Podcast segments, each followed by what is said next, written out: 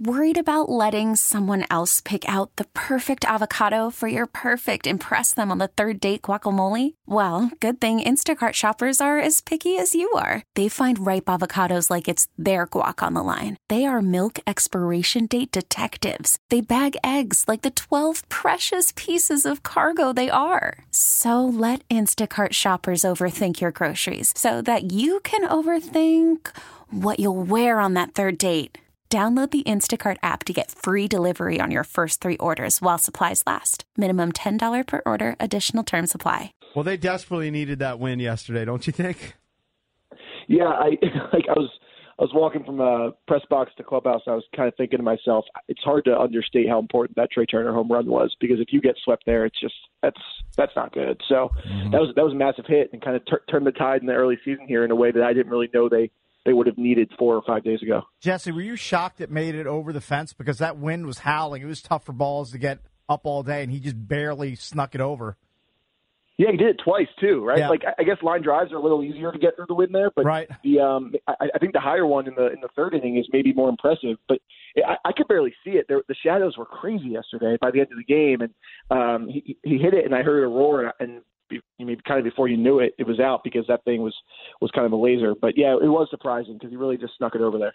Did you get a sense from the guys going into the game that they felt like it was kind of? I mean, it's so dumb to say it three games into a 162 game season, but I know what we all mean here. It, there, there was sort of a must-win feeling about that game, especially the way it played out. Did the guys feel that going? Did you sense that before the game?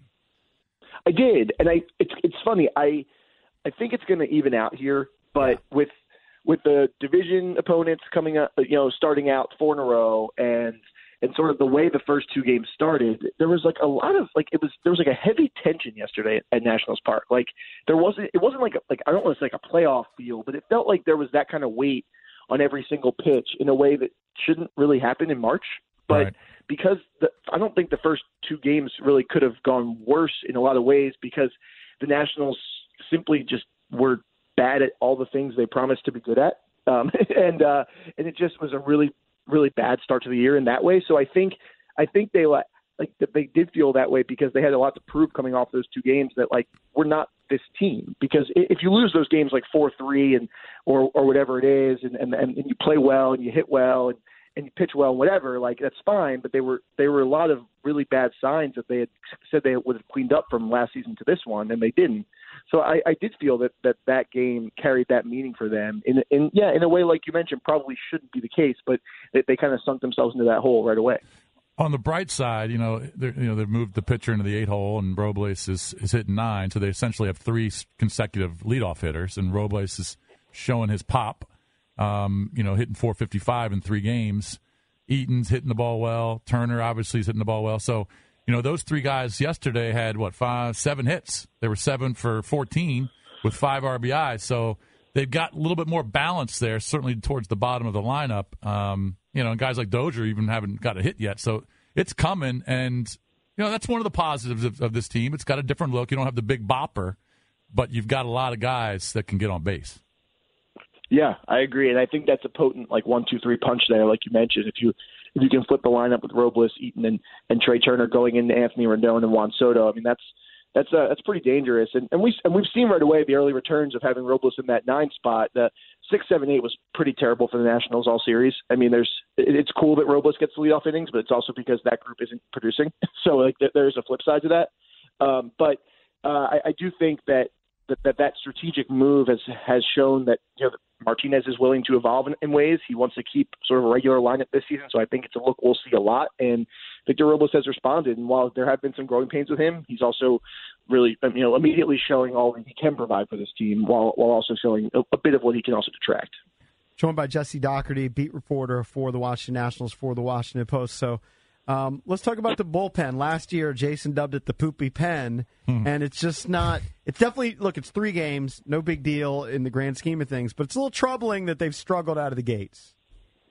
Yeah, and like it, I, I would say it's not only a three game sample size, just because uh, some of these issues were showing up in West Palm Beach, and I know spring training results are not something you should you should like really t- tag a team with. But Kyle Barraclough's command wasn't great in Florida, and Trevor Rosenthal's command wasn't great in Florida, and Sean Doolittle, once he got over 20 pitches down in Florida, started to wane too and, and, and lose his command. So a lot of these things that we're seeing now have sort of been an issue over the last few weeks. They're not just oh popped into the season and these guys aren't pitching well. I mean, we we, we saw this as a run up into the year that the bullpen depth and the options after Doolittle with Rosenthal, Barraclough, Wander Suero, Matt Grace, these guys weren't weren't clicking in a way Nationals would like them to. But um, of course, there is time to clean it up. Uh, Tony Sipp also got taxed for a bit yesterday, but he looked sharp the day before. So, I mean, I, I think it is the question mark with this team. I thought it was on Thursday going into opening day. I think it is even more so now.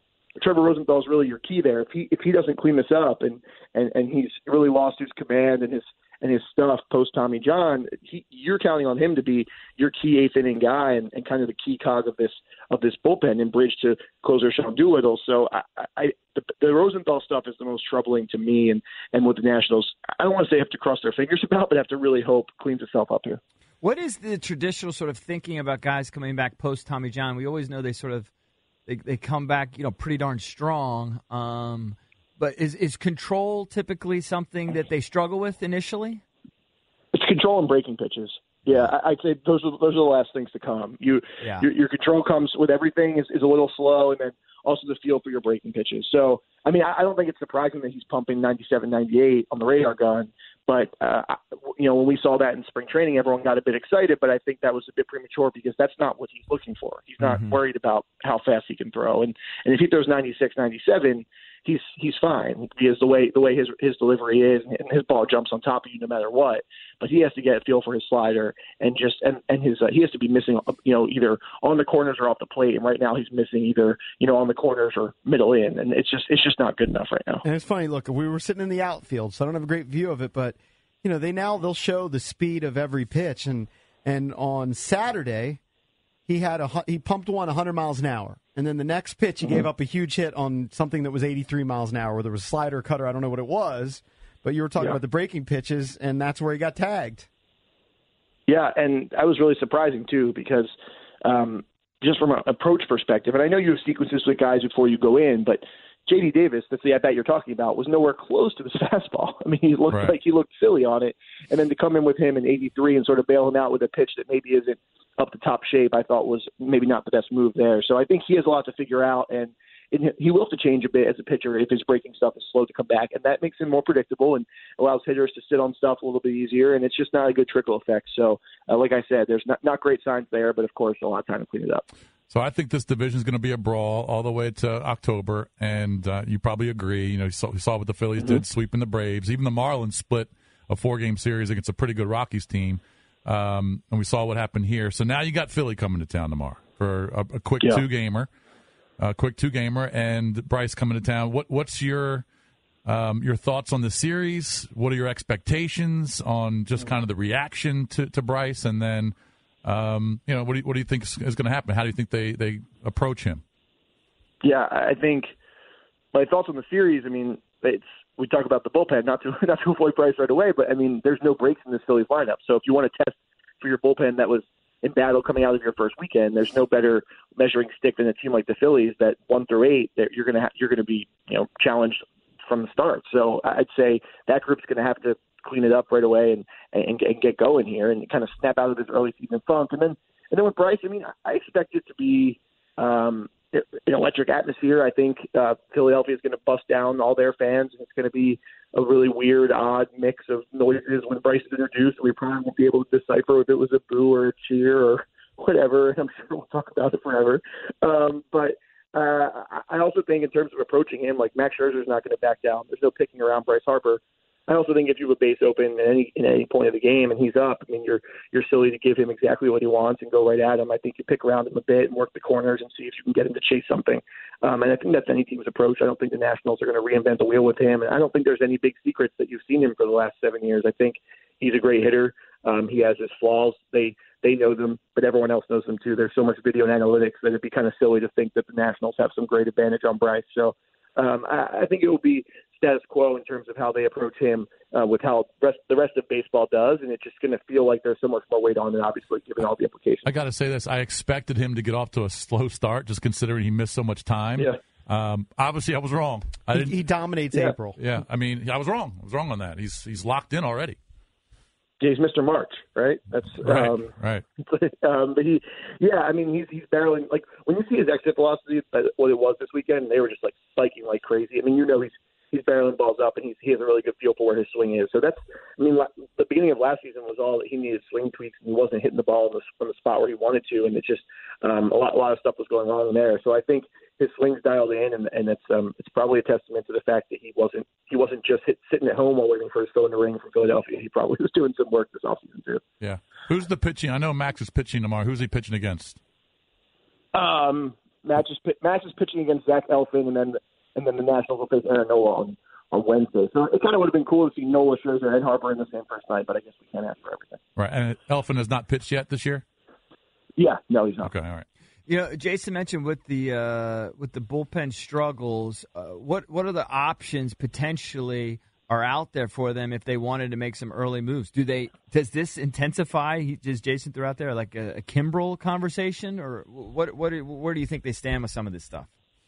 I don't think it does yet. I think the first thing it does is maybe have the Nationals look internally at, at a few of their few of their options. I mean, you have Wander Suero and Kyle Barraclough have minor league options. I'm not I'm not saying those guys are being sent down, but but you do have an opportunity if they're not pitching well to look into your organization and say, is there any new look here we can give? Is there a new is there something we don't have? Like the first thing that comes to mind for me is a guy like Austin Williams who retired 22 of the 24 hitters he faced in the spring and has great swing and miss stuff. And I look at the bullpen right now, and if you have a base, a first and third jam in the seventh, I don't know who the guy is who comes in and you can say they're not going to touch his stuff. They might walk, but they're not going to touch what he's throwing.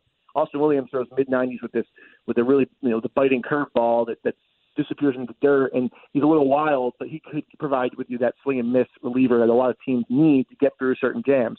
I'm not sure this group has that. So maybe the first step for them, if when they consider sort of um, you know shifting things around, is to say what do we have internally that we could maybe give a different look and and get a guy and maybe snap a guy into it by saying go down to the minors and figure this out. And next time you come back, start getting outs. I mean, there's there's a lot of ways they can do this without without you know hitting the panic button and and shelling out for Craig Kimbrel. That said, is a is a midseason trade on the horizon for a Kelvin Herrera type. I mean- you could probably already project that that's going to be something being considered if this team thinks they're in contention and want to take the next step, just because any team can use a reliever at midseason.